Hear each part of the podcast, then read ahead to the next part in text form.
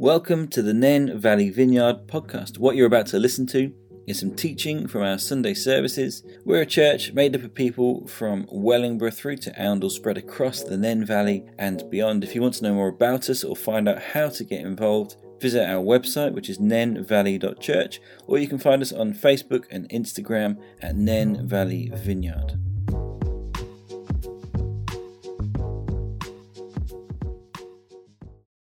Uh, yeah, if I'm not holding this close enough, wave because I know that I might not be. Uh, so yeah, I'm Nick. Uh, for those of you who don't know me, uh, well, I've here. We've been here for about three years. We worked it out the other day. Uh, my wife's Teliola, who led us in communion, and most of the noise and the running around was our four children. So, uh, but I've been asked to preach today on on hope of new justice uh, following on from the talk uh, that Tom gave last week, The Nations Will Bow, and also Andrew's talk on Emmanuel a couple of weeks ago. Uh, and as, sorry, that's my tablet doing its wonderful thing. I should have put this on paper, shouldn't I? Uh, these three talks are all intended to deal with some of the content in the first 26 chapters of Isaiah, uh, which is actually a fair chunk to try and cover in, in three, three talks. Uh, and uh, when I was asked to do this, uh, Tom joked that he'd given it to the law lecturer because my day job uh, is talking and writing about law, which uh, I know doesn't sound like a real job. Uh, it does mean I like tiered seating, though, but I'm on my own. So, so but no, it is a real job sometimes, particularly when marking comes in. I can have 400 student essays land, and my job is to kind of assess those. Uh, but law, so yeah, we joked that having asked me to talk about justice was kind of my wheelhouse because I'm the law lecturer. One of the things that I struggle to get through to first year law students is the idea that law and justice are not in any way the same thing. Uh, if anyone's ever had anything to do with the law, a victim of crime, a parking ticket, a dispute, you'll probably know that the law is not very good at serving up justice. Uh, Les Green, there's a, a, quote that will come up because I'm an academic, so I like quotes. Uh, Les Green writes The fact that a policy would be just, wise, efficient, or prudent is never sufficient reason for thinking that it is actually the law. And the fact that it is unjust, unwise, inefficient, or imprudent is never sufficient reason for doubting it. According to positivism, law is a matter of what has been posited. That means ordered, decided, practiced, tolerated. Uh, as we might say in a more modern idiom, positivism is the view that law is a social construction. Uh, so, law is stuff that men have made up, uh, and justice is what God does. And quite simply, uh, we're not capable of justice because we're fallen. Uh, there's an image on the slides of uh, the wooden. There you go. Uh, so, this is an image that's often used to express ideas of law, equity, and justice. Uh, law is essentially moving the boxes around. Uh, the, the fence, the barrier to being able to watch the baseball game, is an injustice, is the injustice that we experience because we're part of a fallen world. The boxes are the law. Uh, you might look at the first picture and think, well, that's an all right law. Everybody's got the same amount of stuff. We've shared it out. That's one answer. A better law might redistribute the boxes differently so that everybody gets to see the baseball game. That's as far as law can go. Uh, and if you're anything like me uh, and you work in your own strength, you've probably spent an awful lot of time moving the boxes around before realizing that you can't remove the fence yourself. The fence going is justice. That is what God does. Okay? So God can do justice, man can just shuffle the boxes around. Uh, and if we stick with my analogy of me moving the boxes around, the only way that I can actually achieve anything is to get on my knees and pray. Uh, we're fallen humans. Uh, so in a fallen world without divine intervention, we can't experience justice. Uh, and as fallen humans, we have imperfect laws. So there are quotes I use in my teaching. For example, Dr. Martin Luther King Jr. Uh, said, reminded us to never forget that everything Hitler did in Germany was legal. Yeah, that was the law. Uh, he also wrote, one has a moral responsibility to disobey unjust laws. Mahatma Gandhi, who qualified as a lawyer in 1891, uh, I didn't teach him, also had plenty to say about law including an unjust law is itself a species of violence. Arrest for it, if for its breach is more so. So, as Tom preached last week, the world is fallen. It is an unjust and corrupt world. And injustice spreads like fire. Again, Dr. Martin Luther King Jr. said, Injustice anywhere is a threat to justice everywhere. So God is a God of justice.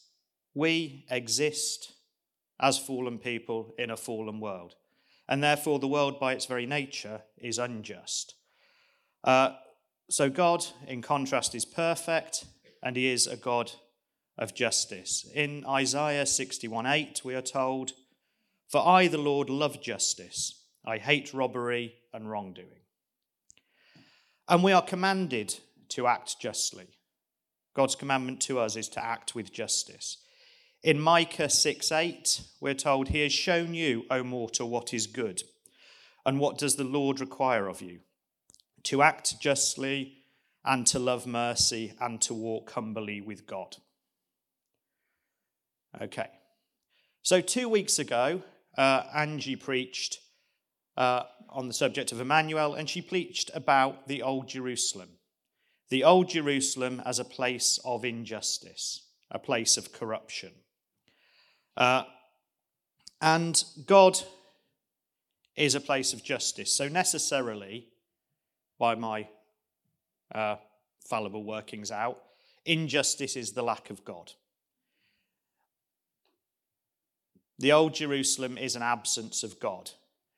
Now, to be absolutely clear, God never absented himself from the world and he never absented himself from us.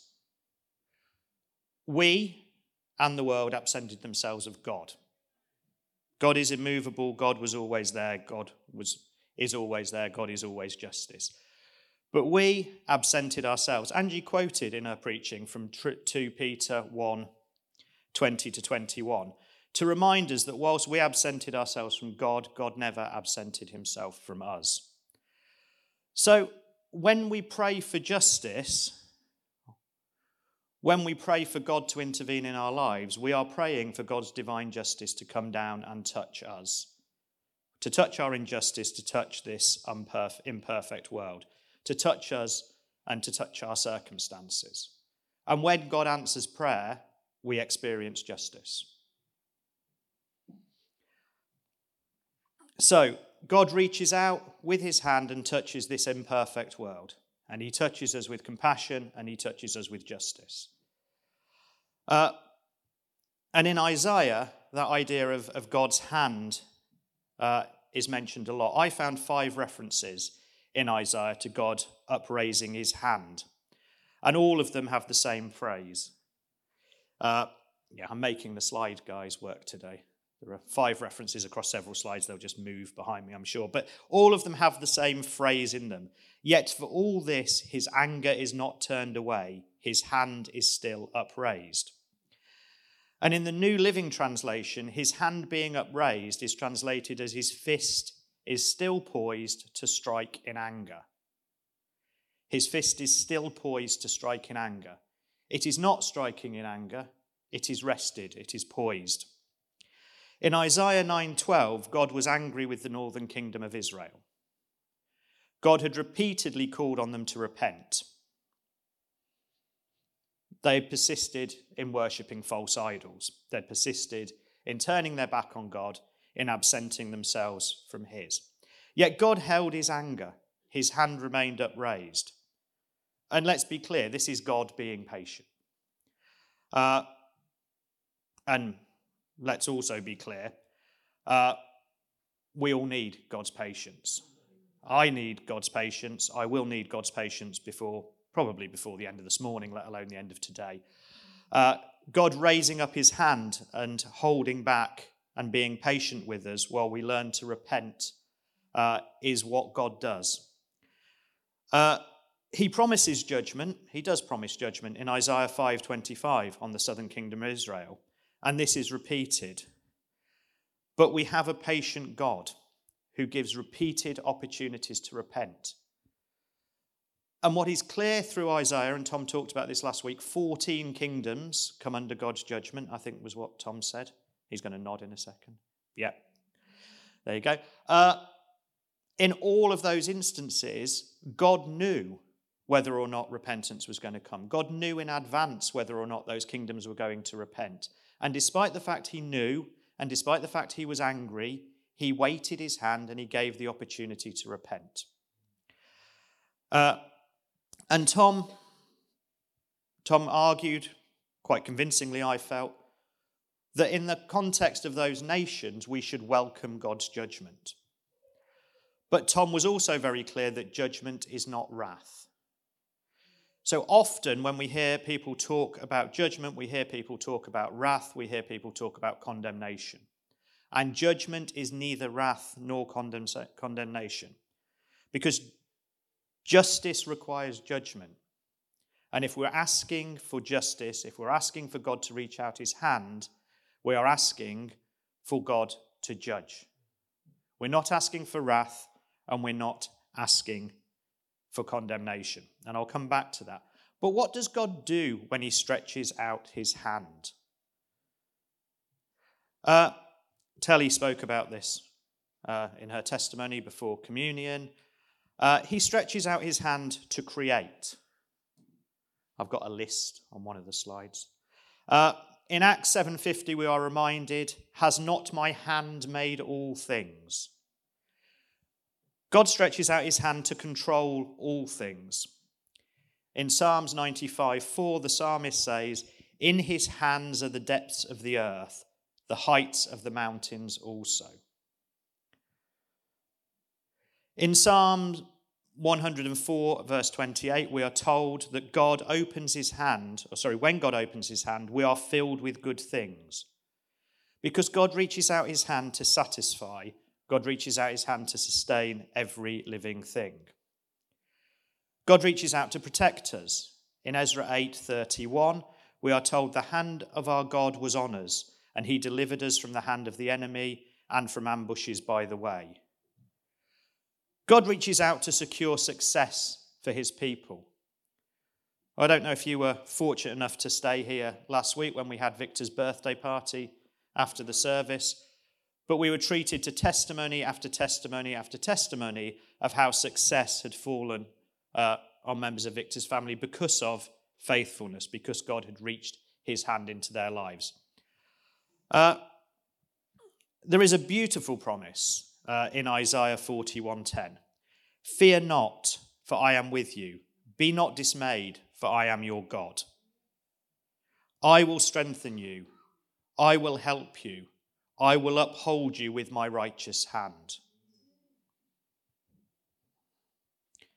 So, yeah, we are promised that incredible promise that God's hand is there to, to assist us in everything.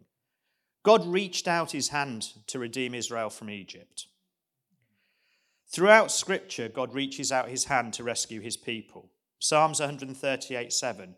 Though I walk in the midst of trouble, you stretch out your hand against the wrath of my enemies, and your right hand delivers me.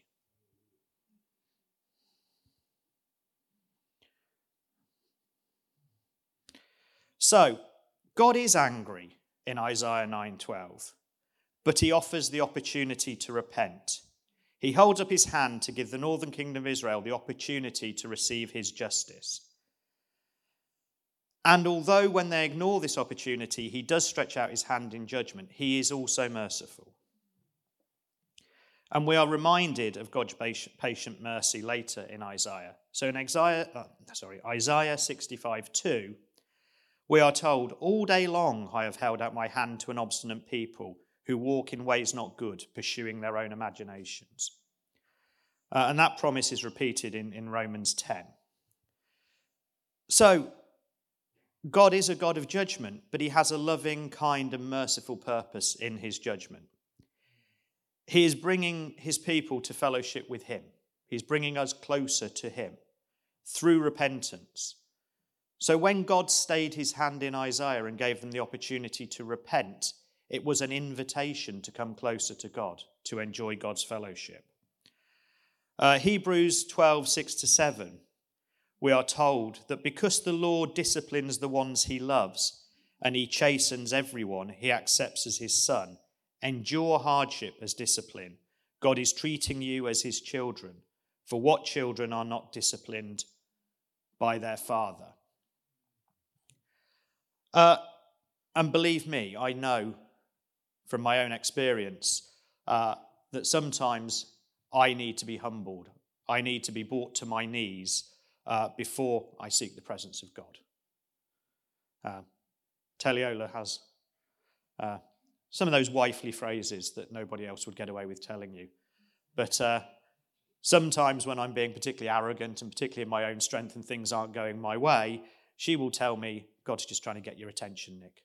Get on your knees, surrender this. Uh, and don't tell her I said this because she's doing kids at the moment, but she's right. Uh, So, Angie started this series on Isaiah on the subject of Emmanuel, which literally means God with us. That is God touching us, God reaching out his hand and involving himself in our lives.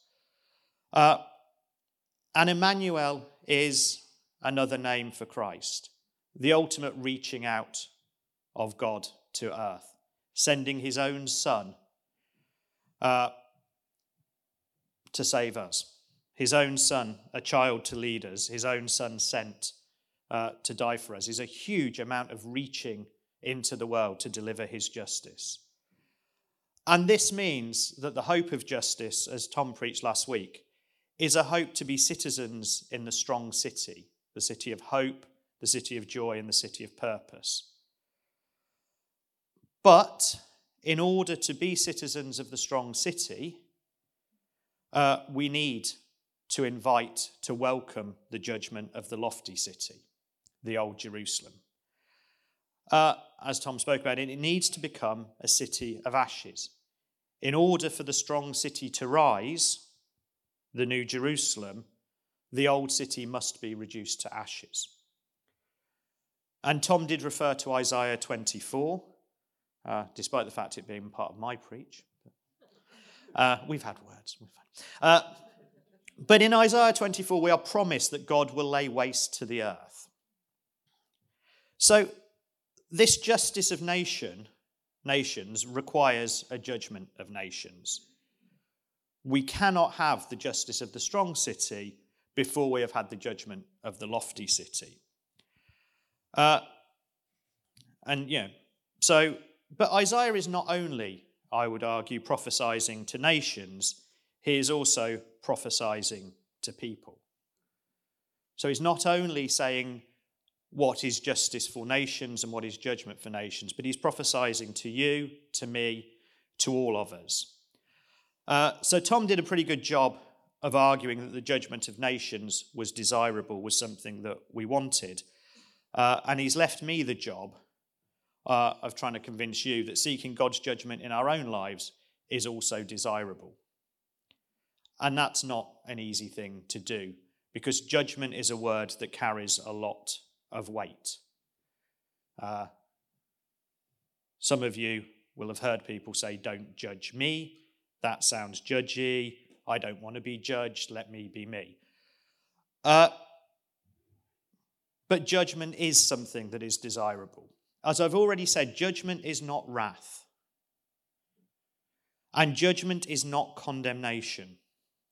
Romans 8 1, we are told unequivocally, there is therefore now no condemnation for those who are in Christ Jesus.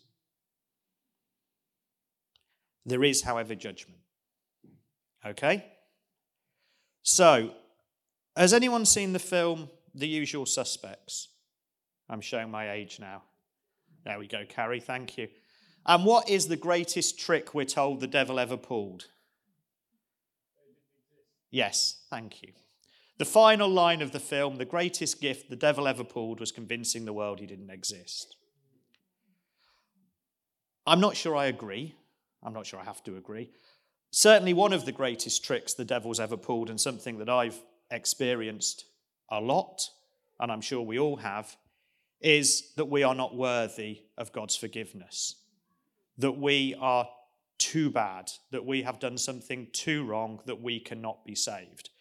The greatest trick the devil ever pulled was that we are beyond God's redemption. That is condemnation. Condemnation is not from God.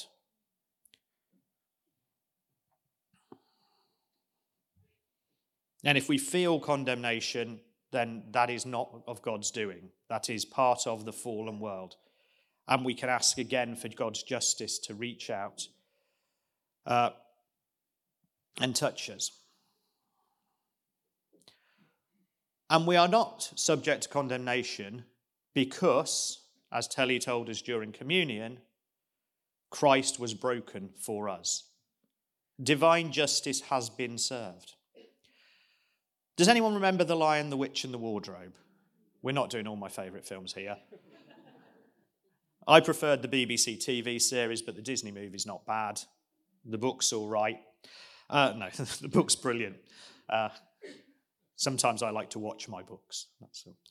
Uh, Aslan, the lion, negotiated with the White Witch who had taken control of Narnia. Uh, one of the children in the story, Edmund, had sworn allegiance to the White Witch, just as we have all turned against God at some point.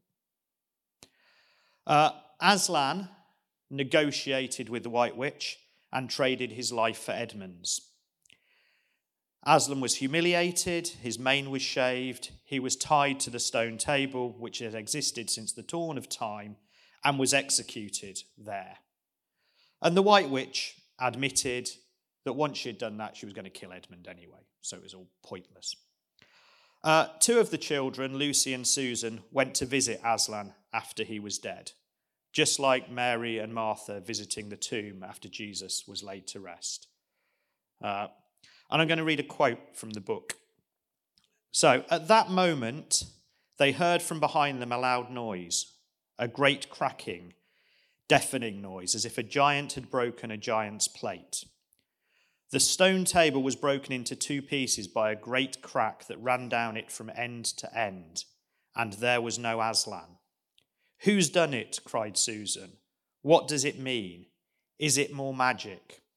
Yes, said a voice from behind their backs. It is more magic. They looked round. There, shining in the sunrise, larger than they had seen him before, shaking his mane, for it had apparently grown again, stood Aslan himself Oh, Aslan, cried both the children, staring up at him, almost as frightened as they were glad. But what does it all mean? asked Susan, when they were somewhat calmer. It means, said Aslan, that although the witch knew the deep magic, there is a magic deeper still which she did not know. Her knowledge goes back only to the dawn of time, but if she could have looked a little further back into the stillness and darkness before time dawned, she would have read a different incarnation. She would have known that when a willing victim who had committed no treachery was killed in a traitor's stead, the table would crack and death itself would start working backwards. C.S. Lewis was a Christian. The Lion, the Witch, and the Wardrobe is intended to be a book that teaches us about the Bible. So I'm not drawing my own analogies here, uh, they're his. But the magic from the dawn of time is the laws of man. The rules that we can create, the rules that we can live by, and the rules by which we can condemn ourselves. The magic before time is divine justice. And divine justice was served when Christ was broken on the cross for us. So, condemnation is something we may feel under the law. Condemnation is something that we may feel because we understand the laws from the beginning of time or the social constructs of law. but divine justice has been served. We, therefore, as Romans told us, are under no condemnation. So, I'm not trying to convince anybody that God's wrath or any form of condemnation is something we should seek. But I am trying to seek, I'm trying to convince you that what you want to seek is his judgment. Because justice requires judgment. Uh, Tom preached that the oppression of the world is what justice ends. In order for justice to be served, we need judgment. In order to recognize oppression, to label it, and for it to be diminished, it needs to be judged. The judgment, however, that Isaiah is prophesying is described by the Hebrew word mishpat, which means assessment and repair. It perhaps doesn't mean judgment in the way that we have come to understand the word judgment. Assessment and repair.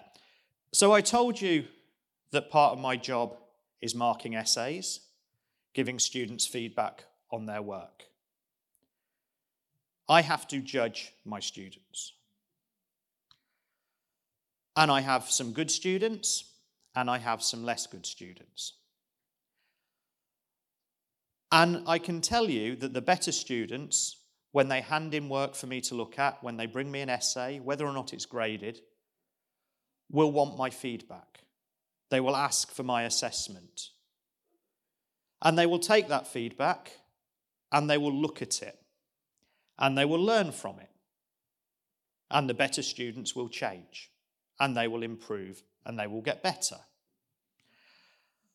There are other students who will argue with me that my grading is wrong, that my judgment is wrong, that they don't welcome my feedback, that they're not interested in what I've got to say. Uh, and they will go and they will do another piece of work for another lecturer, and it will be rubbish. And they will get the same feedback, and they will have the same response. And they will not improve, and they will not change, and they will not develop. Uh, and God's judgment is assessment. God is staying his hand in Isaiah. He is waiting. He is waiting and giving us an opportunity to repent. And we are able to invite his judgment. And when we invite his judgment in that way, we are inviting his assessment and his repair. We are inviting God to give us feedback, to tell us where we fall short and how we can improve. And let's, let's be clear good feedback is not this essay is a pile of junk. Good feedback is not God's condemnation of you're screwing it all up, although I am. God's feedback is this is precisely where you've gone wrong, and this is what you need to do to improve. It is clear, good feedback. Better feedback than you'll get from any tutor, but that is what good feedback looks like. How do I improve? How do I get better next time? How do I change? Uh, so, judgment is the act of a judge, in this case, God, and he offers us the opportunity to receive his feedback, uh, his assessment. And that is what is happening when his hand is still upraised. He is waiting, he is giving us the opportunity to reflect, to learn, to improve. Uh, and as I've already said, God knew that the kingdom of Israel would ignore the offer to repent before he stayed his hand. He knows that some of us will ignore the opportunity to repent. All of us will ignore the opportunity to repent sometimes, I'm sure. Uh, but he stays his hand and he gives us that opportunity patiently and in justice. Because one of the tenets of justice is that it's extended fairly to us all. Uh, so, Taliola led us in communion earlier, uh, and William read from 1 Corinthians 11. And I'm just going to read again, and I think it's on the slide as well, the bit from 27 to 32. So then, whoever eats the bread or drinks the cup of the Lord in an unworthy manner will be guilty of sinning against the body and blood of the Lord. Everyone ought to examine themselves before they eat of the bread and drink of the cup. For those who eat and drink without discerning the body of Christ eat and drink judgment on themselves. That is why many among you are weak and sick, and a number have fallen asleep. But if you were more discerning, with regard, sorry, if we were more discerning with regard to ourselves, we would not come under such judgment. Nevertheless, when we are judged in this way by the Lord, we are dis- being disciplined so that we will not be finally condemned with the world. So, this discernment in judging ourselves, I believe, is a discernment in reflecting on the feedback from God. The opportunity to discern what God is saying to us and to take his advice on how we improve, uh, which doesn't to me sound like a bad thing to be offered. Uh, and the final sentence of that passage tells us that if we accept this, discipline, we will not be condemned with the world. And if we are not condemned with the world, we're invited to the banquet in the strong city. It's what Tom told us. It's also what the Bible tells us, which is nothing personal, Tom, but. Uh, uh, and that's the hope of justice. That is the hope of justice, the banquet in the strong city, to be forever with our Father, feasting on the best meats and drinking aged wines and I like meat and wine, as you can tell. Uh, so, the world with God's judgment is a world that enjoys his favour and order. The world as it is, is not a world of order. It's not a world of God's favour. It's a world that is falling apart, and we can see that. Inviting God's judgment into the world is inviting the designer and creator of the universe to bring order to his design. Uh, and our lives are also lives that can enjoy God's favour and order. But our lives without God's favour and order fall apart. Isaiah uses the example of the drunken mob. Okay? So, yes, we can all sit and feast and eat and drink aged wines with God, but we can also be part of the drunken mob. Uh, and many of us will know people who fit that analogy. Some of us will have been people that fit that analogy. Those people who look forward to drink at the weekend, those people who look forward to the end of work because they're going to get hammered. Uh, and as I say, many of us have been there. The world is falling apart. Our lives are falling apart. Our lives are in chaos. We, in our own strength, know that we can't do anything about it. And many of us will have felt that. And therefore, being part of the drunken mob is attractive because you can ignore pain. It's painless, it's joyless, it's little bits of death. Uh, but many of us seek that before we find God, Many of us slide into it after we've found God. But that's the drunken mob that Isaiah is talking about.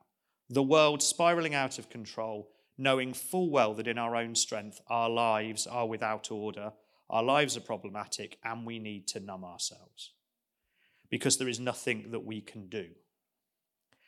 Uh, however,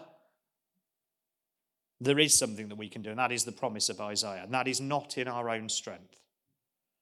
That is not moving boxes around to try and find a worldly justice. That is getting on our knees and inviting God to bring justice and order into our lives. Uh, in a moment, I'm going to do the, the informal bit, ask you to get into groups and, and pray to finish. Uh, and I want us to pray together for justice and therefore for God's assessment in our lives. Uh, but first of all, I'm just going to draw another analogy. So, you know, we want order in lots of things that happen in our lives. We want to invite God to bring order to our lives. And many of us pray for the end, for the thing that we want ordered, justified lives. There is a process to this, a process of judgment. Uh, I know I'm I've done this, I'm going to use the analogy or the example of finances. So, at certain parts in my life, my prayer life has been essentially a very brief prayer, prayer. You know, the bit of prayer between when you enter your PIN number and you wonder whether or not it's going to go through. That's how I run my finances. Uh, at certain points, I've been in quite a bit of debt. Uh, our family finances at certain points were a mess. Uh, and we did the Christians Against Poverty course, which is brilliant. Thank you, Caroline. Uh, and we are invited as part of that course to bring, to open our accounts ourselves, not to everybody, but an assessment to look through what our spending is, to look through what our income is, to see where money's going out, to see where money's coming in, to assess and evaluate our finances, and then to invite God's order and God's favour in them. And it works. But it works because there's a process to it. It wouldn't work were we to say, absolutely, my finances are fine, I'm not going to change my spending, I don't even know what I earn, I'm just going to pray for God's favour and order on my finances without bothering to invite the order and assessment. We need to open the books to God. We need to understand what's going on in our lives, invite His feedback, act on that feedback, and then we receive God's favour and justice. Uh, so we need to open the books to God. As I said, I'm going to ask you to get into groups uh, and pray uh, for as long as, as you wish, and then that's kind of the end of it, and you can remember to pick up your children. Uh, if you want some spares, you can have mine. Uh, but just like I said, if we open, we're opening the books to God. So I want us to get into groups, uh, which is great. We've got the setup to do that now. I want us to have the opportunity to ask other people to pray for us. But I will reiterate, you know, when, and I'm going to use the analogy again, I didn't show my bank statements to anybody else. I didn't open the books to the whole church. I didn't show them to other people. We are entitled to privacy. I'm not asking you to share the deeper meaningfuls of your entire life or your failings. I'm asking you, I'm giving you the opportunity to ask for prayer. So please you know, respect your own privacy, respect everybody else's privacy, but come together in groups of three or four uh, and do that hope for justice thing, what God invites us to do. Inviting God to touch, reach out his hand and touch our lives with justice, with the understanding that that involves asking for his feedback, his assessment, and prompting him to encourage us and to tell us how to improve. And that is not an invitation to God's wrath or God's condemnation because they are not of God. Well, thanks so much for listening to this teaching from Nene Valley Vineyard. We pray it blesses you and produces good fruit in you. If we can connect to you or help you engage with our community, we'd love to hear from you. You can contact us via our website, which is nenevalley.church.